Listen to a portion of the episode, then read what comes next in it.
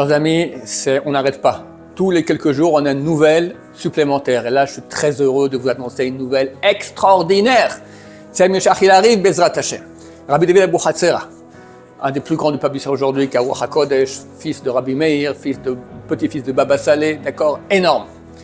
Il a dit dernièrement, nous sommes plus dans les tireleda, dans les contractions de l'accouchement du Mashiach. On est dans l'accouchement lui-même. Le petit bébé, on le voit déjà sortir.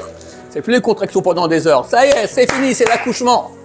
Il y a un très très grand rabbin, hein, euh, le Rosh Yeshiva de la Yeshiva de l'Écoute en Israël, le Rav Yaakov Schwarzman, qui a dit dernièrement à l'enterrement du Rav Mathieu Salomon, un des grands rabbins qui est en Amérique, décédé il y a quelques jours, il a dit c'est fini. Maintenant, on est parti en guerre et cette guerre va continuer jusqu'à Mashiach. Il n'y a plus de retour en arrière possible.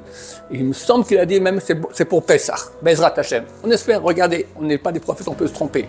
Mais tout converge, tous les gens disent cela. Et Rabbi Lev a dit une chose supplémentaire. Enfin, il a dit à quelqu'un en privé, c'est le Rav Shomo Boyer. C'est un rabbin qui donne des cours à Jérusalem toutes les semaines à Moussaïov, un vieux rabbin ashkenaz. Il a dit que Rabbi David lui a dit, lui a dévoilé que le Mashiach s'est dévoilé à lui-même. C'est-à-dire que le Mashiach s'est dévoilé à Rabbi David Abu comme ça il a dévoilé cela. Donc, chers amis, ça y est, on y est. Qu'est-ce qu'on fait? Eh bien, on fait tchouva.